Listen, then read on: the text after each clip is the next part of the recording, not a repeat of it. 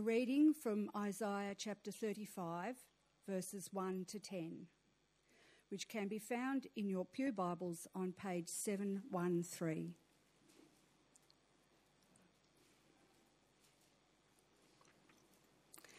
The desert and the parched land will be glad. The wilderness will rejoice and blossom. Like the crocus, it will burst into bloom. It will rejoice greatly and shout for joy. The glory of Lebanon will be given to it, the splendour of Carmel and Sharon. They will see the glory of the Lord, the splendour of our God. Strengthen the feeble hands, steady the knees that give way. Say to those with fearful hearts, Be strong, do not fear, your God will come. He will come with vengeance, and with divine retribution, he will come to save you. Then will the eyes of the blind be opened, and the ears of the deaf unstopped, deaf unstopped.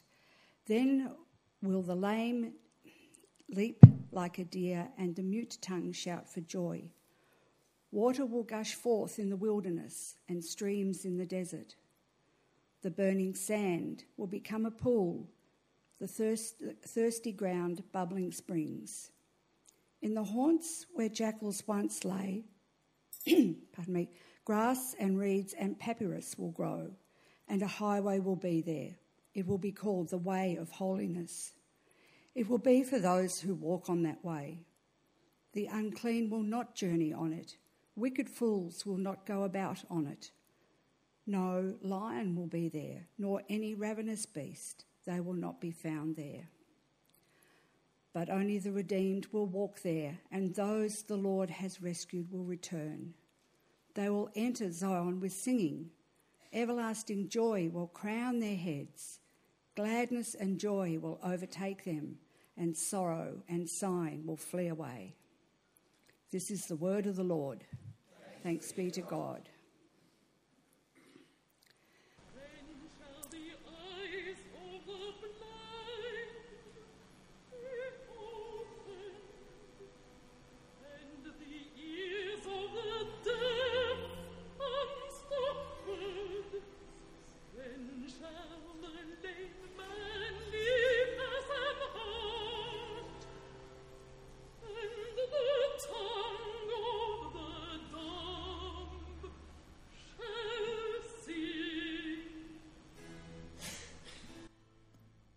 That's all you're getting.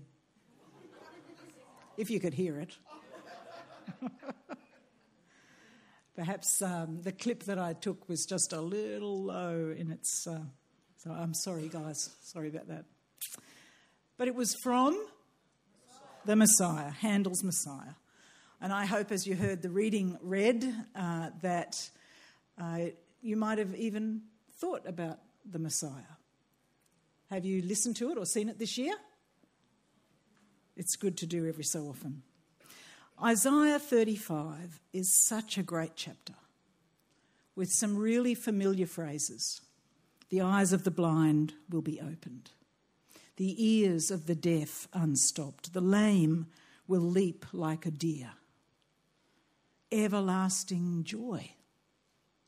Sorrow and sighing will flee away. How good is that? And it's really good to hear some of this because this is week three in our series, and I don't know if you've noticed, but weeks one and two have been full of judgment and justice. It's good to have a bit of good news, good to have a bit of joy. But, it's always a but. We all know that one of the things that is really important to do uh, whenever we look at the Bible is to check out the context, right? What came before, what comes after.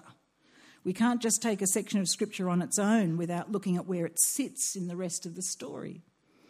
So, if you've got your Bible open to Isaiah 35, which is on page 713,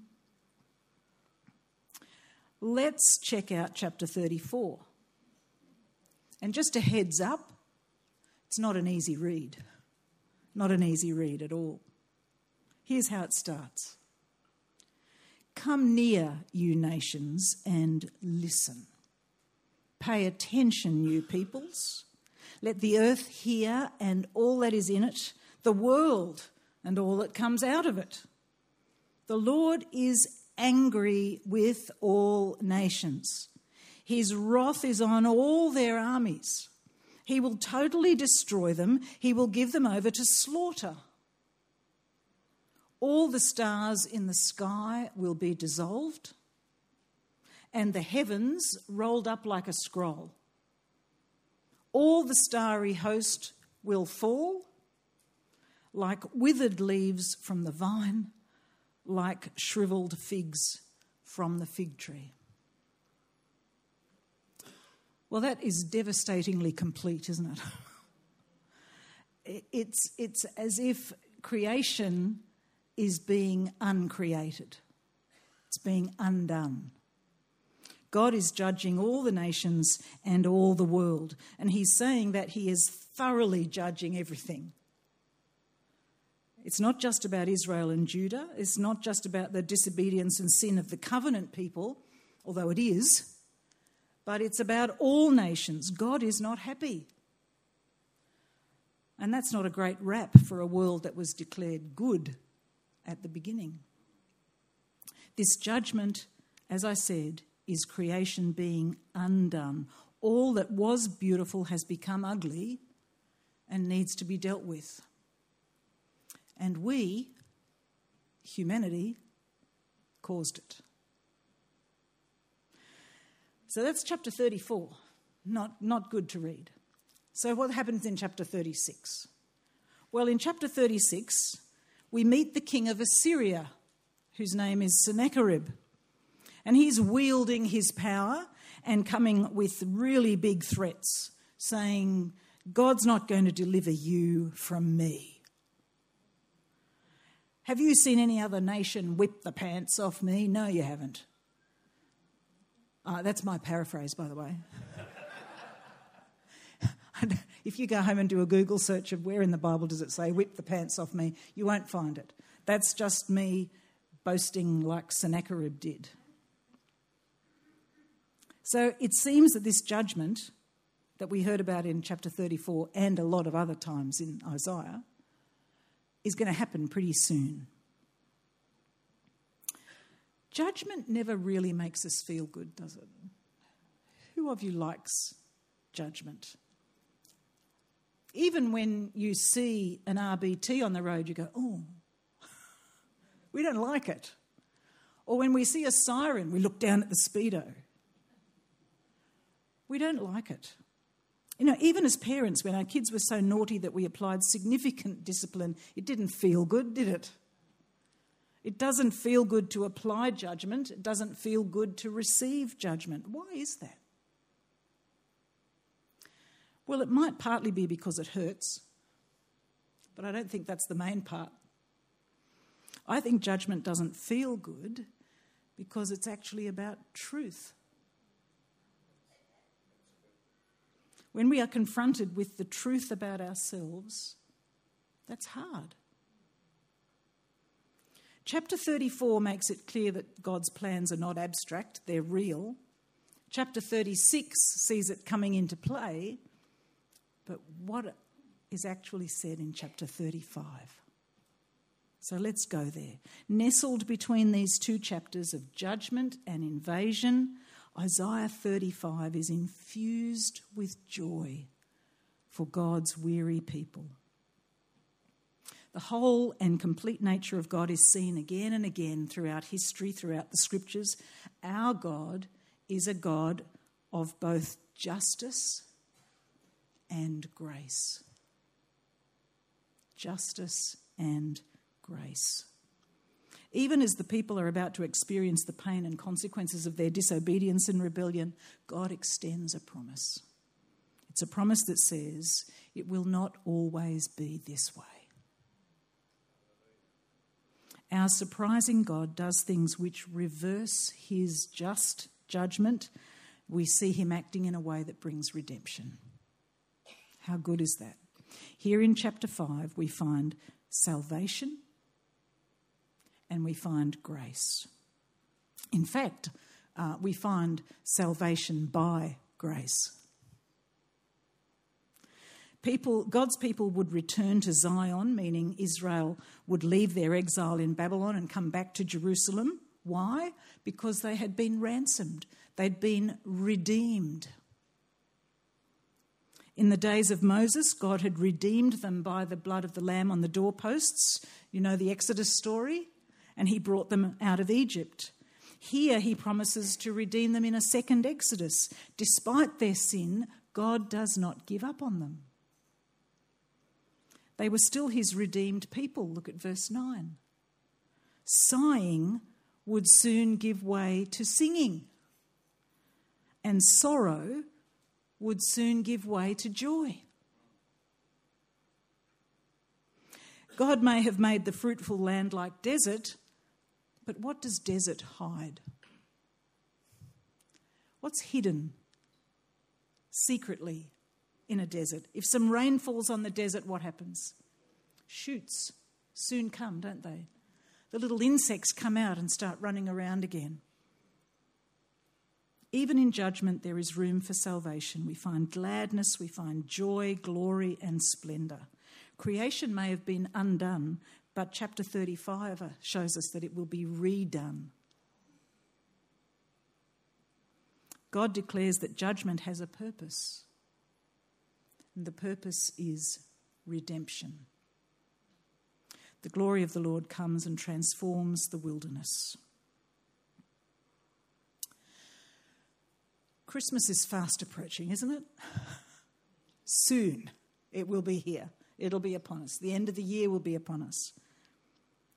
Supposedly the festive season, but is it always festive? Sometimes it's not. Whether it's the absence of loved ones through death or because of distance, the heartache of broken relationships chronic suffering, a battle maybe with persistent sin. It may be that you are approaching Christmas feeling tired and joyless. Well, what word does the Lord offer those of us who are barely making it to the finish line this year? He promises everlasting joy. How wonderful and we see His grace so clearly. It's all of God. Who is being strengthened? Well, it's the feeble. They can't do it themselves. That's grace. Which knees are being steadied? Well, it's the knees that give way. That's grace. Who are the ones that are seeing? The blind. Who are the ones that are hearing? The deaf. Who are the ones that are leaping? The lame. And who are the ones that are shouting? The mute. The ones who have no voice. Do you see the grace? Those who are responding are the ones who are unable to do it themselves. Only by the grace of God will these things happen. The promise of chapter 35 is the promise of hope, and hope brings joy. The essence of hope is not downplaying or ignoring or avoiding pain and sorrow. That's so real. But it's the expectation that, as real as that pain is now, it will one day feel as far away as our faintest memory. Water will flow in the wilderness. Burning sand will become a pool. Dry ground becomes a spring. The deserted wasteland becomes an oasis. And the new way is the way of holiness. Only the redeemed will walk there, the ones the Lord has rescued. God's methods are unique. You couldn't make this up. His judgment is not the end. In fact, the truth is that his judgment is actually the beginning because it paves the way for redemption. God is the one who has both declared the judgment but then also taken the judgment upon himself. Isaiah says in verse 4, chapter 35, verse 4, Your God will come, he will come with vengeance, with divine retribution, he will come to save you. Does that even make sense? With divine retribution, he will come to save you. You see, judgment and salvation are intricately linked. This is who God is. When this God who comes to save actually comes, Isaiah tells us what will happen. Listen again. The eyes of the blind will be opened, the ears of the deaf unstopped, the lame will leap like a deer, the mute will shout for joy. Now, let me remind you of some things. John 9, verse 6. Jesus saw a man blind from birth, and he spat on the ground, made some mud with the saliva, and put it on the man's eyes. He told him, Go wash in the pool of Siloam. So the man went and washed and came home seeing. Another reminder Mark chapter 7. Some people brought to Jesus a man who was deaf and could hardly talk, and they begged him to place his hand on him. After he took him aside, away from the crowd, Jesus put his fingers into the man's ears. Then he spat and touched the man's tongue. He looked up to heaven and with a deep sigh said to him, Be opened. At this, the man's ears were opened, his tongue was loosened, and he began to speak plainly. Another reminder John chapter 5. Jesus was in Jerusalem at the pool by the sheep gate, where people who were disabled would gather seeking healing from the pool when the waters stirred up. Jesus saw a man who'd been there, an invalid, for 38 years, and said to him, Get up, pick up your mat, walk. At once the man was cured. He picked up his mat and walked. When John the Baptist was in prison and was wondering whether Jesus was indeed the one from God, Jesus sent this reply back The blind receive sight, the lame walk, those who have leprosy are cleansed, the deaf hear, the dead are raised, and good news is proclaimed to the poor. Blessed is anyone who does not stumble on account of me.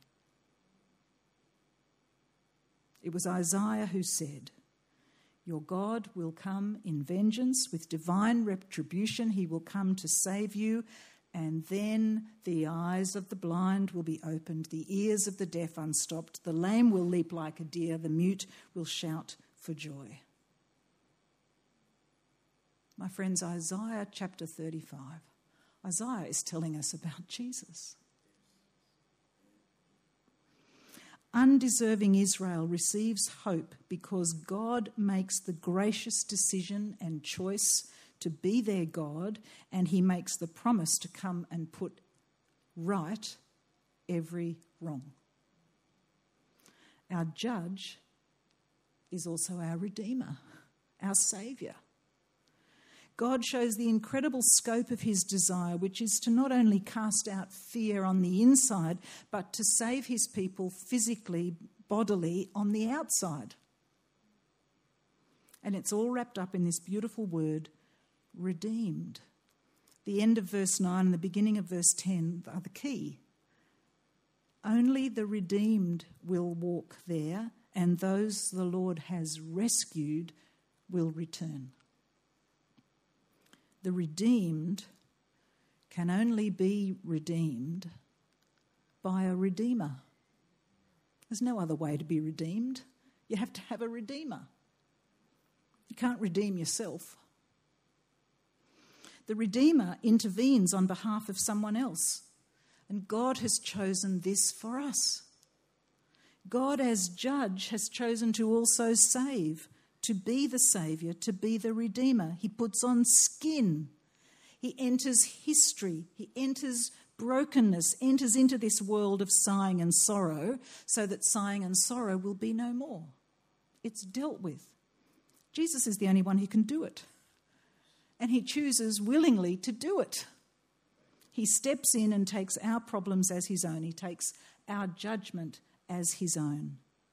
Jesus is the one who creates the way of holiness. In fact, he declares himself to be the way. And friends, it's you and I who now have the joy of the redeemed. Only the redeemed will walk there, those the Lord has rescued will return.